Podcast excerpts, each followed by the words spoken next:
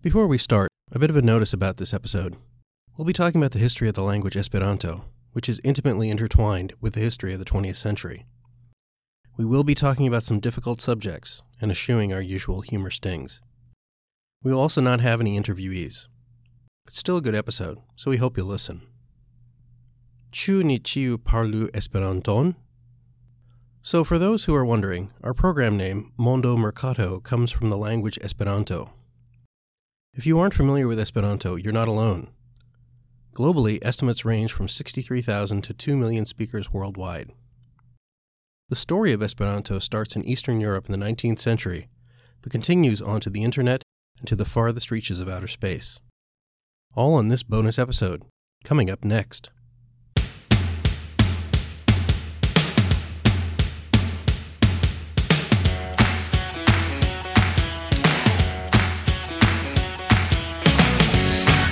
From the Georgia Tech Center for International Business Education and Research at the Scheller College of Business, this is Mondo Merkato Understanding Global Markets. Mondo Merkato aims to demystify the complex world of international business through education and entertainment.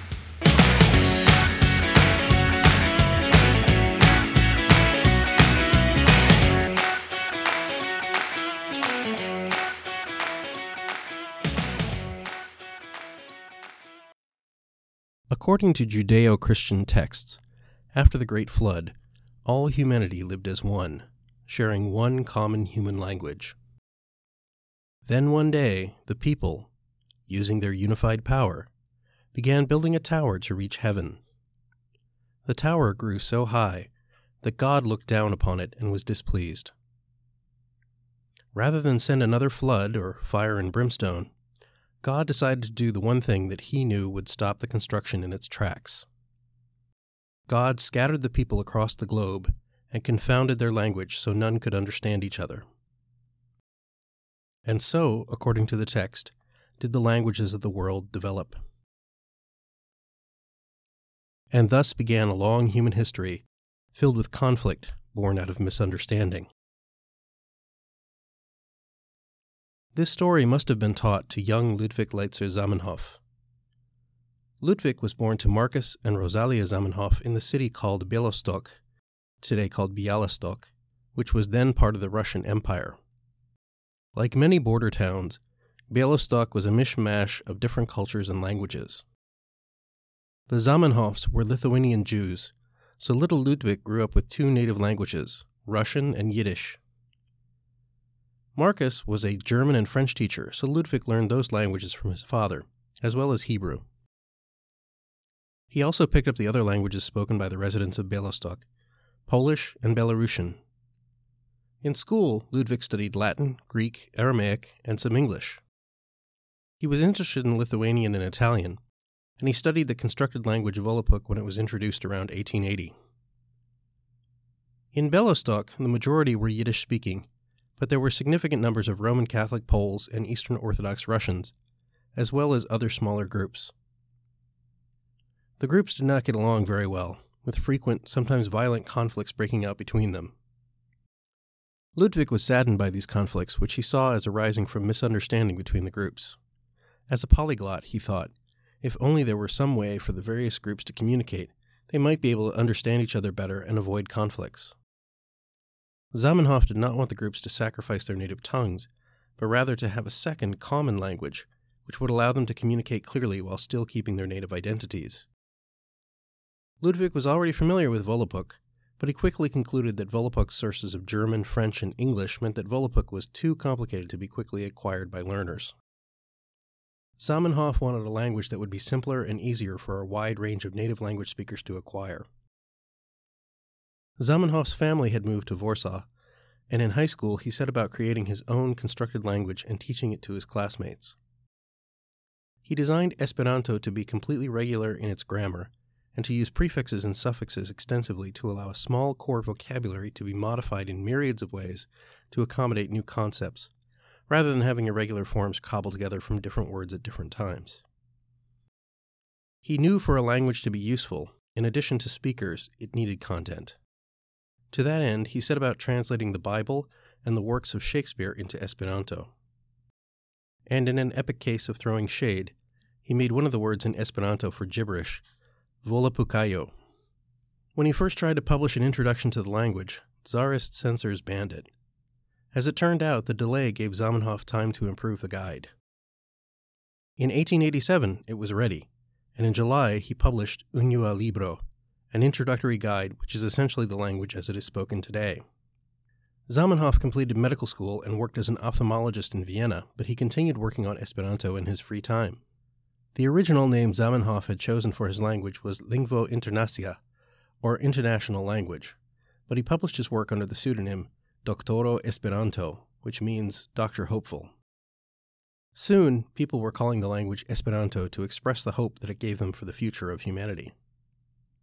When we come back, we will talk about the pain that came with that hope.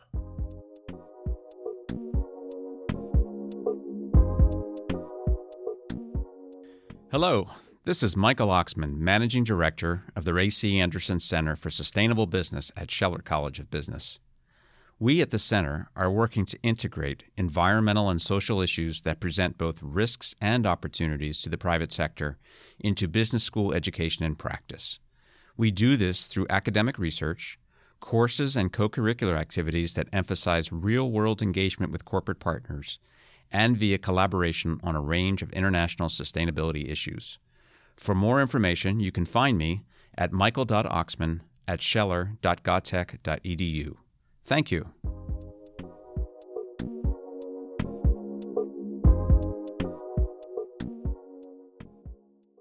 The First World Congress of Esperanto speakers was held in 1905 in Boulogne-sur-Mer in northern France.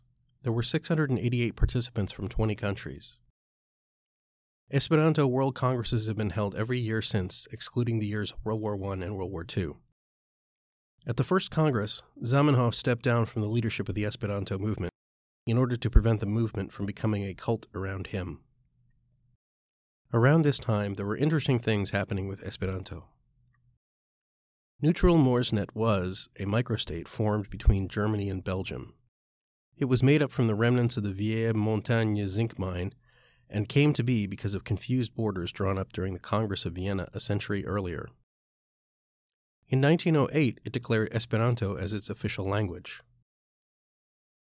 In 1910, L. Zamenhof was nominated for the Nobel Peace Prize by four members of the British Parliament. Soon, though, dark times were falling upon Europe. A language designed to bring people together in spite of their differences could not resist the guns and bombs of World War I neutral Moresnet was quickly invaded and conquered by the German army. Similarly, Esperanto was largely abandoned for the next four years as the major nations of the world fought, killing millions and destroying vast swaths of Europe. However, the hope of Esperanto was revived when the war ended. In the League of Nations, Esperanto was promoted as an official language for international relations. Alas, Zamenhof did not live to see this proposal, he died of a presumed heart attack on April 14, 1917, at the age of 57. The proposal would have passed if not for the veto of the French delegation, who were watching the French language rapidly lose its hold on the title of global lingua franca. The French Ministry of Education went so far as to say the acceptance of Esperanto would mean, quote, French and English would perish, and the literary standard of the world would be debased. This was definitely a threat to the acceptance of Esperanto, but there was a much darker threat on the horizon, one which endangered not only the language, but anyone who spoke it.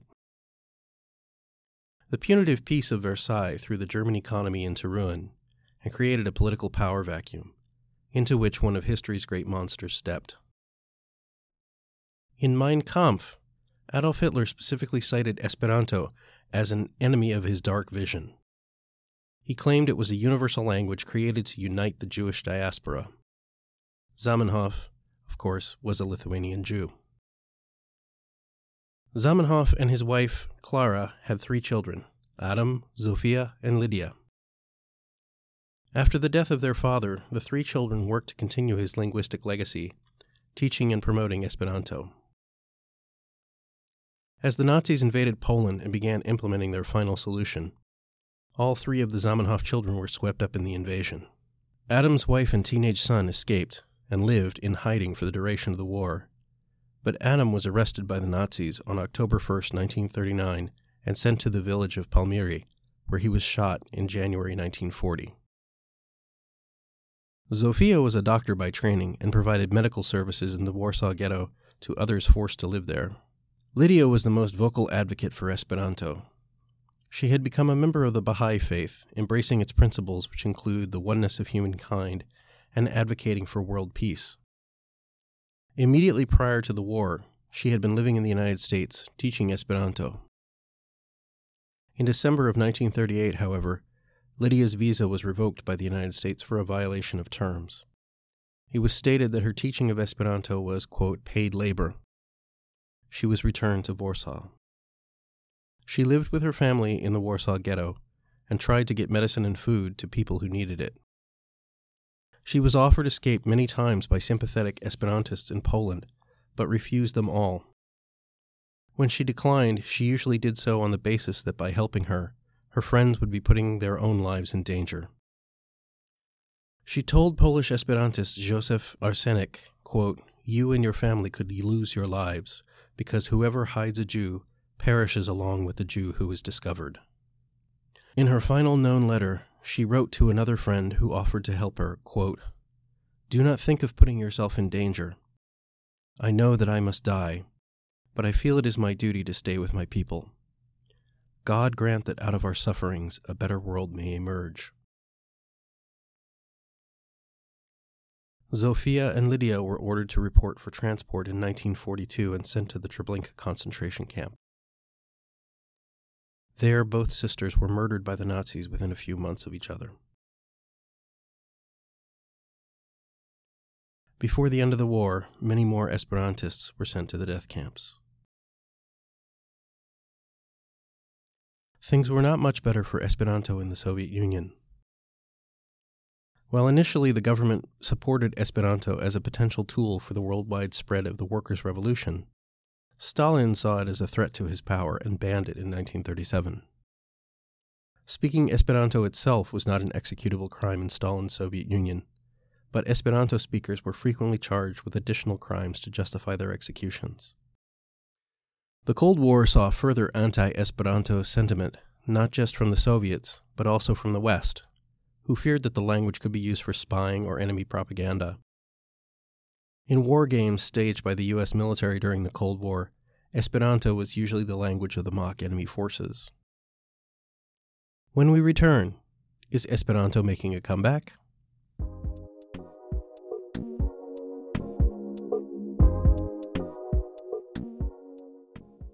This is Robert Burgess, the Administrative Director of the Denning Technology and Management Program, abbreviated T&M. Our office is in the Scheller College of Business here at Georgia Tech. The T&M program is a competitive admission minor that's designed to breed cross-functional leaders in technology and business-related fields.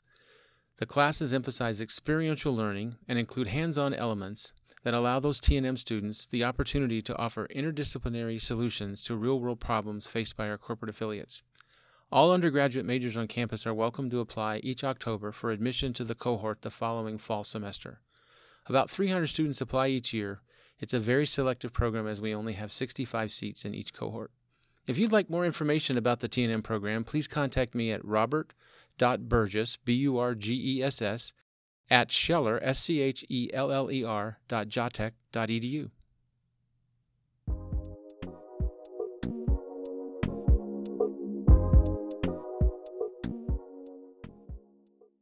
By the late 1960s, Esperanto was making something of a comeback. In 1966, Argentine psychologist Ruben Feldman Gonzalez began the Pasporta Servo. The Pasporta Servo is like an Airbnb for Esperantists. If one studies Esperanto, one can find another Esperantist on the Pasporta Servo. It is a website now. And one can stay for free at this Esperantist's house in return for speaking Esperanto with them. In 1975, Esperanto spread to Iran, and after the 1979 revolution, the Ayatollah Khomeini promoted the language, but its connection with the Baha'i faith meant that it quickly fell out of favor. In 1985, UNESCO encouraged UN member states to add Esperanto to their school curricula.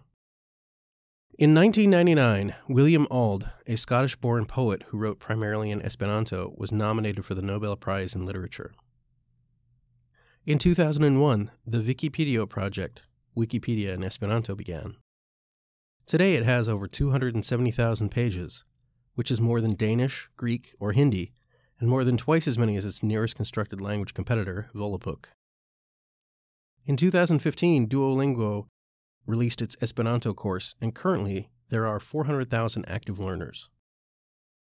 In 2017, the app Amikumu, which allows language learners to find people nearby who are learning or speak the same language, launched with Esperanto as its first language. There are Zamenhof streets, squares, parks, and bridges around the world, all named in honor of L.L. Zamenhof. There is an island in Antarctica called Esperanto Island. And asteroids 1421 and 1462, both discovered by Finnish astronomer Yrjö Väisälä, are named Esperanto and Zamenhof respectively. And Voyager 1 and Voyager 2, which have crossed the heliopause, the boundary between our solar system and interstellar space, carry golden records on them. Among the languages of the world recorded to be found by aliens in the future is a greeting in Esperanto.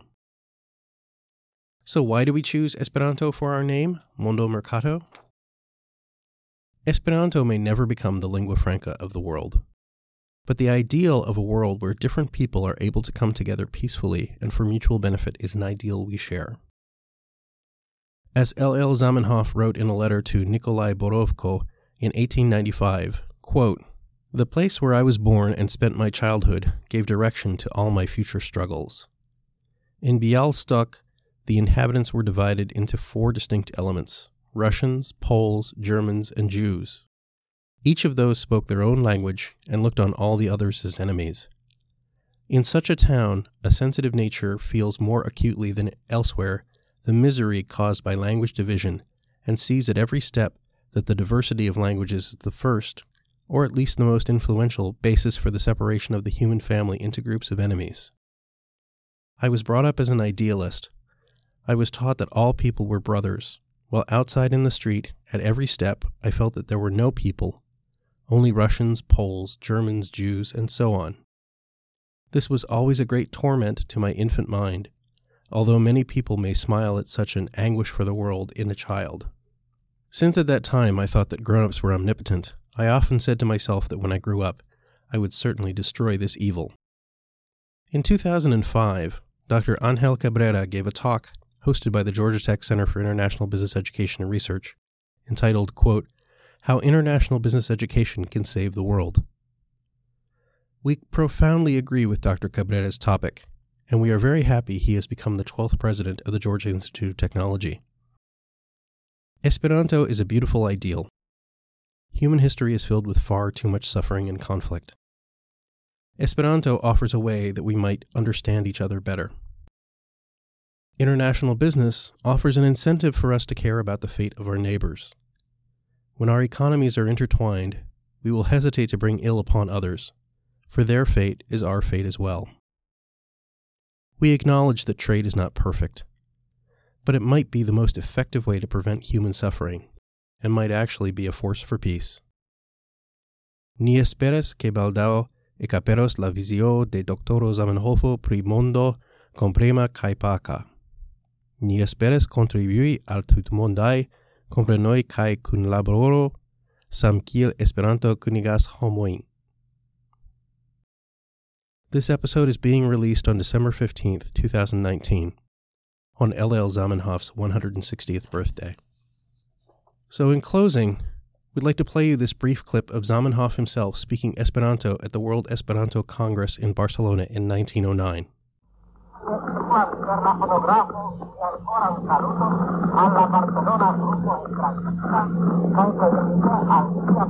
We at Mondo Merkato wish you and your loved ones peace and prosperity in the new year.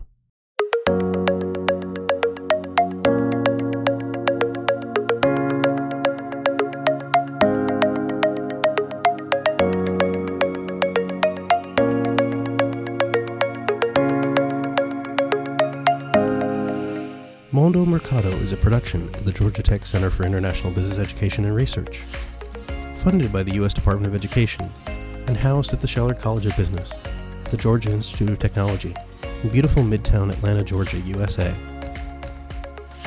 This year, we were fortunate enough to have over 1,000 listens and 100 likes or follows to our fledgling podcast. We work hard to get the word out, but we need your help. If you like this podcast, please click the like button, share, and subscribe. Thanks. Special thanks to Rabbi Joe Prass, Director of the Weinberg Center for Holocaust Education at the Breman Museum in Atlanta, for providing fact checking and guidance. The Georgia Tech Center for International Business Education and Research is under the direction of Dr. John McIntyre. The editor for this episode is Aaron Schaefer. The producer is James Hoadley. Special thanks to the Scheller College of Business, Joe Macri, and Charlie Bennett, Public Engagement Librarian for the Georgia Tech Library. The opinions expressed in this episode are the opinions of speakers only and do not constitute an official statement of the Georgia Institute of Technology or the U.S. Department of Education. Information on Mondo Merkato is provided for educational purposes only and does not constitute professional advice. Always contact a qualified professional before undertaking any business investment. Special thanks to KCEL. We are presently working on new episodes for the spring on topics like export, foreign direct investment, workforce development, and the gig economy. We hope you'll join us then.